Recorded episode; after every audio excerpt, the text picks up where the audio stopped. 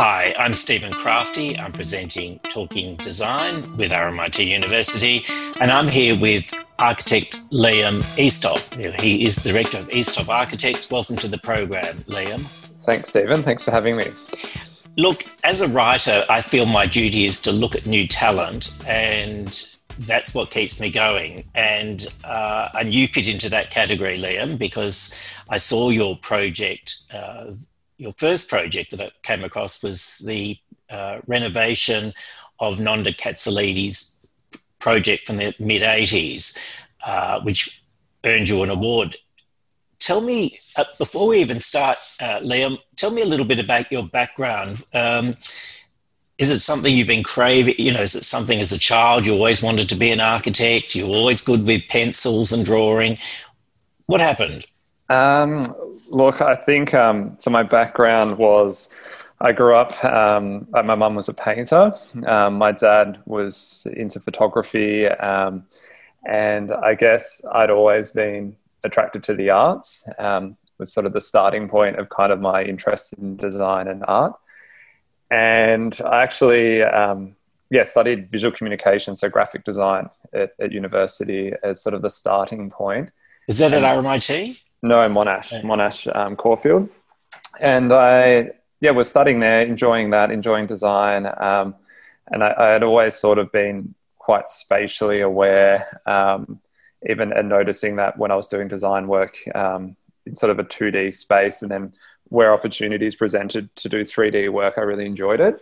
And then I guess um, Monash started to teach architecture, and that was sort of a it was sort of like the opportunity presented itself kind of front and center, and I decided to sort of transfer, and um, yeah, transferred into architecture, and really, um, I obviously really enjoyed it, um, and so I studied there straight from VisCom graphic design to, into architecture. So I was at university for about seven years, and then went straight into teaching after that as well. Um, and so that was kind of the the entry point. Um, I did go to school at Woodleigh, um, which had some Godsell buildings. Um, so I think I sort of became familiar with his work very early on. Um, That's Woodleigh's a school in Geelong, correct? Or no, no, other side, other coast, um, bit regional. Um, Baxter, so behind Mount Eliza, um, bit of an alternative school that we. Yeah, we sort of rummaged around a bush kind of context with kind of pavilions scattered throughout. and so that was sort of yeah, I guess that was my first sort of taste to do with architecture and ideas around architecture was probably seeing some of Godsell's buildings in that context. Um, and that's Sean Godsell, not his father, David. Yeah, Sean Godsell. Yeah, correct. Yeah. Was it the fact that they're kind of almost very fragile pieces in the landscape rather than? Yeah, definitely. And I think um, it's, I'm only thinking about this now, really, but those those buildings at the time, like the corridor spaces, were kind of externalized, which are pretty progressive um, when they were built, which would have been twenty odd years ago more. Um, and I guess those buildings nest themselves in the landscape, and they're sort of ideas that we're exploring as well with some of our kind of coastal or more regional work as well currently. Um, so, Liam, you, you worked with uh, Woodmarsh Architects for a number of years. Yeah, worked with Roger and Randal, um, and still close with them and other peers from, I guess, the team and people who I worked with. Um, we sort of, I actually didn't do many residential projects when I was there. I did a couple, um, sort of helping the team there, but it was I mainly worked on infrastructure, a tower in um, Brisbane, and some multi-res work, um, and then dabbled in some of the resi projects. Um, yeah. So, Liam, how do you know it's time to start your own practice? Is it a project that comes your way, or is it something that you just feel if you don't do it now, you'll never uh, take think, the plunge? Um, yeah, definitely. So I was pretty scared about starting a practice um, as a starting point. Um, I was fortunate to get a project for some close friends, and they gave quite a bit of, um, I guess, sort of trust. Um, and that was Rose Street in Fitzroy. Um, and effectively, that project was the first real built project that I got on site. Um, and then the builder who was building that project referred two other projects to us.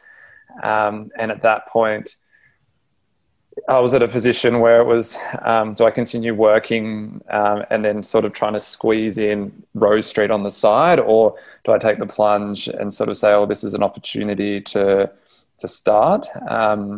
And then my partner Fuchsia um, sort of gave me a bit of a shove and said, why don't you just do it and give it a go? And so, yeah, I took the plunge at that point, um, which was fairly. I think I was in my late twenties, maybe twenty eight at the time. Um, and yeah, basically the studio started from one project and then the referral of the two others.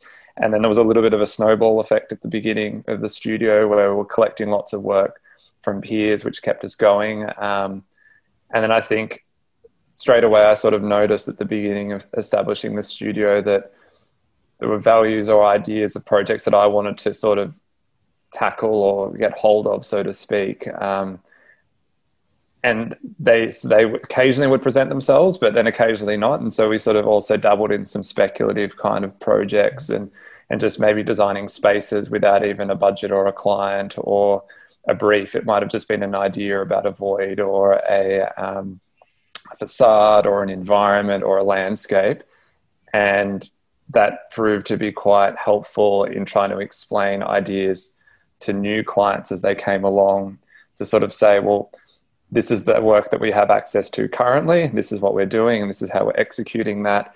And here are other ideas about space and about architecture and landscape. Um, um, Liam, for someone who's hmm. adventurous or yeah. has an open mind, mm. those schematics or those ideas would be obviously welcomed, and people could see the benefit of having these kind of uh, more ethereal ideas. Mm. But how rare is that to get a client who actually gets it? Um, at the beginning, I was like, "Where are these clients? Do they exist?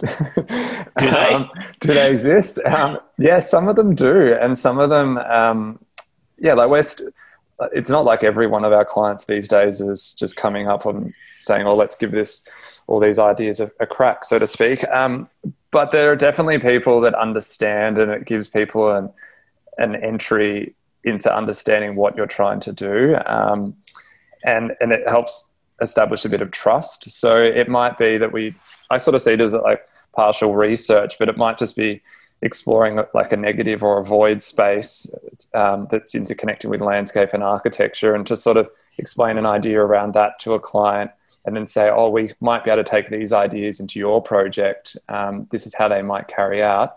Um, sort of allows a client to see a bit of a vision before actually getting you fully engaged. So that's been kind of helpful. Um, and definitely, like it feels like in the studio, we ha- we do have some really exciting projects that are that are coming up, um, which I'm just yeah, like still coming to terms that we've got um, the ability to work on some of these projects, which is great. Um, and I think we wouldn't have got them without testing those ideas. So, um, if, if, we look at the, one of the key projects you started with, it was mm. a, uh, a, very small extension to Nonda Katsalidis' mm. uh, gallery in yeah. Carlton. It's mm. called the Elm Tree House, which is yeah. an interesting one. Mm. And I remember talking to you about it, and you said, well, they interviewed, the clients interviewed a number of architects and and they liked you because you were going to keep the original floor. Yeah, it was literally the floor. They saw value in this Palladian marble floor, um, and everyone. I think it's hard when how to establish an alterations and additions project. Like, how much do you remove? How much do you keep? There's that balancing line, and I think when you're dealing within existing conditions, that is quite forward and quite um, it's not aggressive, but there, there was a there was a level of very front and center design going on from Nonda at the beginning, and I think to try and navigate around how do you balance that, how do you interpret the language. So we didn't necessarily come to the to that site and say we're going to stamp this our, our values and ignore what's currently there and just sort of plonk it down and say this is what we're going to do. And I think a lot of the architects which they did interview were sort of that's their model um, and like obviously with all the projects that we're working on we do bring through our ideas and values into them but i sort of sort of looked at the project and wanted to understand the the language that was um, that was present in the project, and then how could we use that language, um, which was very elemental, um, and how could we understand that and then sort of take hold of that and then marry it together without um, necessarily that completely clashing with it or um, or disregarding, just saying we want to remove everything that's um, say because it was. I mean, Nonda Katsalidis is a big mm. name for Melbourne, mm. yeah, and and it was an important project, even mm. though it mm. was. Um, you know, it might have been his largest project, but mid 80s, he would have been a relatively new architect. Yeah. He would have mm. only been working for a couple of years, mm. maybe a few, five years or something. Yeah. So I feel like that's part of our heritage as well. Yeah, definitely. Um, and you could see that like you can see projects when you move through them uh, where details of uh, when there's a level of intuition i think in projects and there's a level of um, level of creativity in projects and there was that in that project so you could see that there was a closeness um, already on the site and that was that level of detail is something that we also wanted to try and learn and understand it and then put our own spin on um, and i think because it was an early project of his, um, he would have been very close to it as well. Um, you mentioned Liam. Um, I mean that that renovation has a bit of an '80s feel going, mm, mm. which which is understandable given it was the mid '80s when mm. it was um, completed. But you were saying the other day you uh, have a real love of that period. What is it about the '80s that people don't see that you see? in architecture and design, obviously, or could be anything. That what, what, I think there's a level of sort of am, ambition. There was obviously a lot of money flowing around at that particular time, so there was a lot of opportunity to follow through with a bit of ambition and a bit of um, and be a bit more expressive and not so concerned with um, sort of the conflict of like functional versus rational versus formal. It was. Um, I think there was a, a, level of ambition to say, well, we can be different, we can be a bit loud, um, and not necessarily that's the ideas that we want our work to be as well.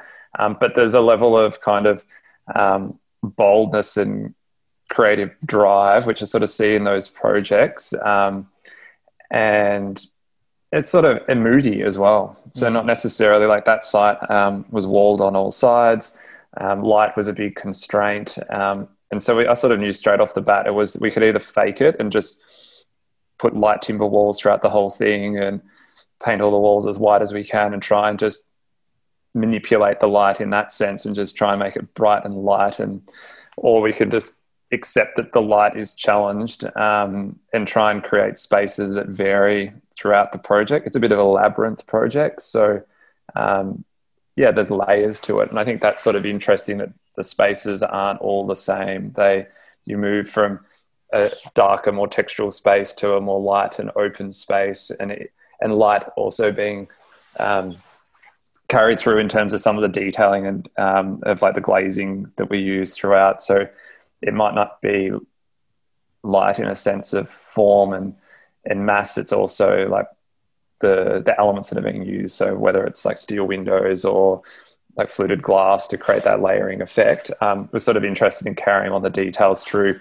through the scales of the project, um, I think was important. And, and that project for us was a real opportunity. It was probably the first project where we had a bit of budget to sort of play around with and a very trusting client where we didn't really have a brief per se. Um, like it wasn't as if we were designing a family home.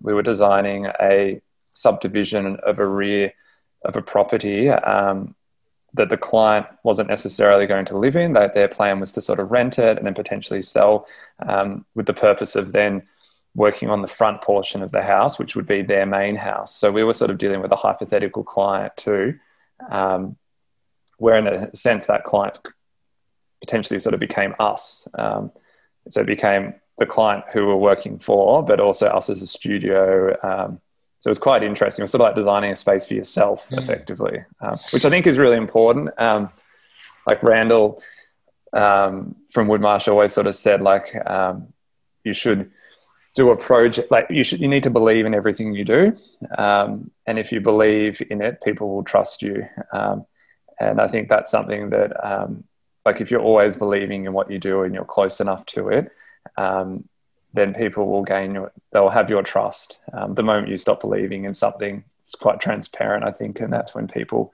lose a bit of faith, and then all of a sudden you're becoming the drafts person mm. of a project, so, not so the Lee, architect. So, Liam, if I rang you tomorrow and said, "Look, I've got this palazzo, um, and I want a really grand house and big pillars everywhere," you'd say yes or no.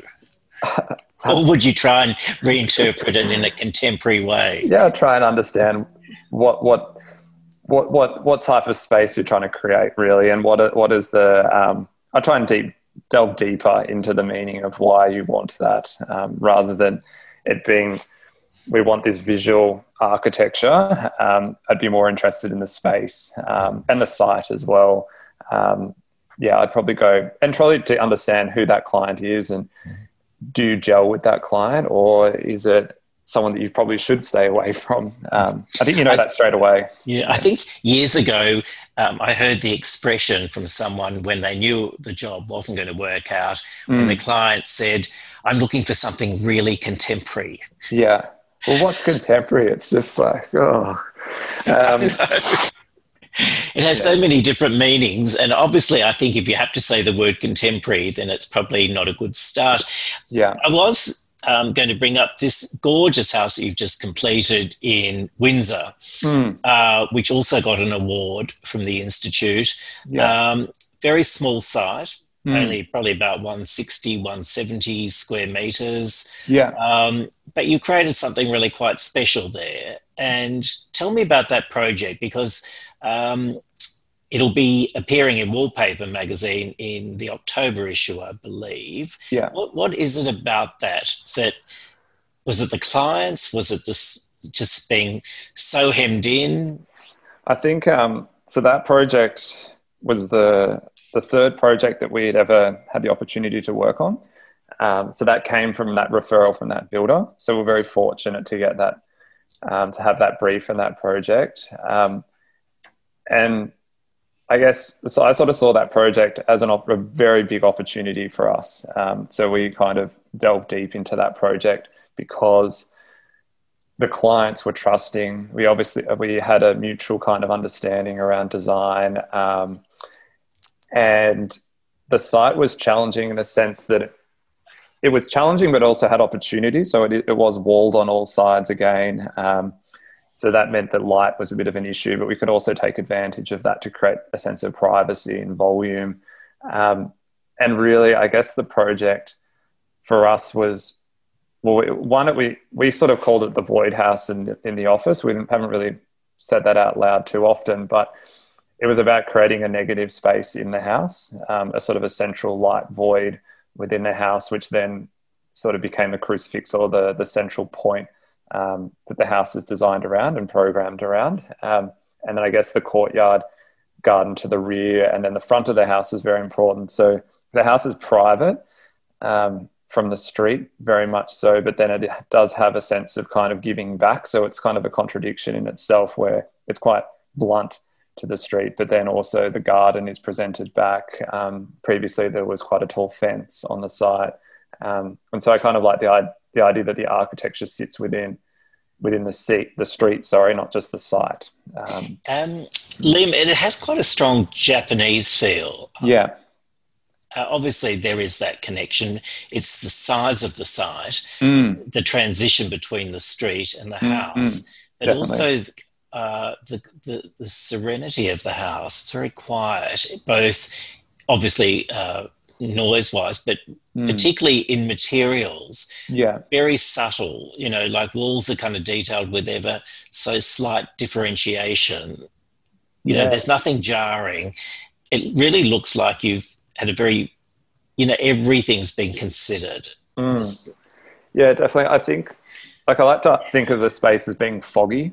Um, you could kind oh, of that's cons- lovely. Yeah, so considering the the volume of of space being foggy or sort of a liquid, so to speak, and so that's um, something that we try to take on that those sort of ideas. So in terms of the texturing of walls, um, basically that the, the, there's variation. So there's there's contrasting elements such as the kitchen, which is all timber kind of dark joinery, but the rest of the walls are um, they're rough sort of stucco walls merging into softer rendered plastered walls. Um, the bathrooms are a variation in um, in concrete tile with different texturing applied, um, and so it was sort of to to to make the space tonal in a sense. Um, and then there are bolder elements also, which are reading as more abstract elements um, within the the kind of central area of the house, being the kitchen and the dining, which is I guess a, a monolithic kind of intersection between two spaces. Um, yeah, so I guess for us, um, it it was an exciting project, um, and the clients became more and more trusting throughout. Um, and yeah, like it's been really well received. It's um, it's a great space to be in. They're obviously very happy there, which is great. Um, yeah, it's really happy with it. Yeah. How easy is it to find clients like the ones you have? Um, yeah, I mean, because you know, if every one there must be ten that aren't quite right, and you think, oh, can I can I easily persuade them to my way of thinking, or do you find from your experience, Liam, that if someone's really quite set about what they want and it's completely different from your values and the way that they think, do you kind of just try and pass them on to someone else who you think may be able to help them, or do you believe in the art of persuasion?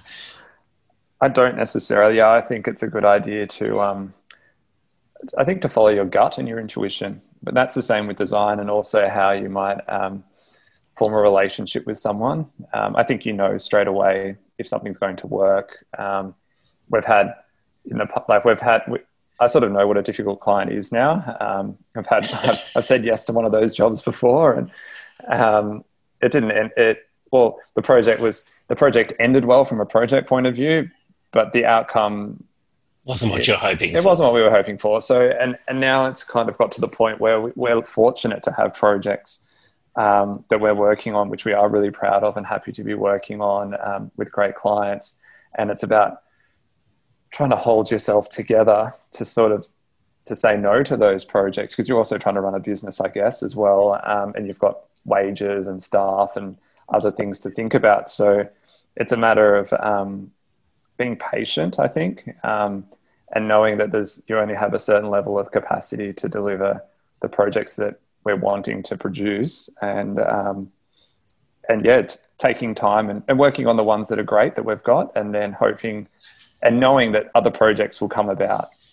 And it's only really been in the last year that I've sort of had that change of headspace to sort of know that oh things will pop up because they have always popped up and everything has always kind of been um, moving really well. And yeah, we've got a good team at the moment, which is great. And um, yeah, it's nice. We're in a new space post COVID, which has been fantastic. Um, well, look, um, all the best, Liam. Uh, mm. I mean, I usually do follow my, like you, I follow my gut instinct. And yeah.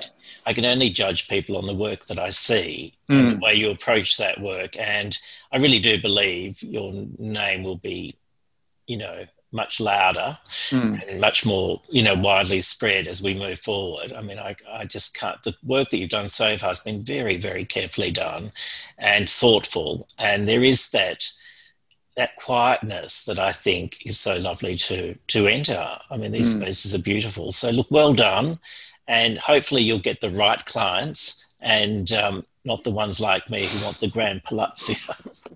and you keep well. And yeah. look, thanks so much for being my guest on Talking Design today. Thanks for having us, Stephen. Yeah, really appreciated it.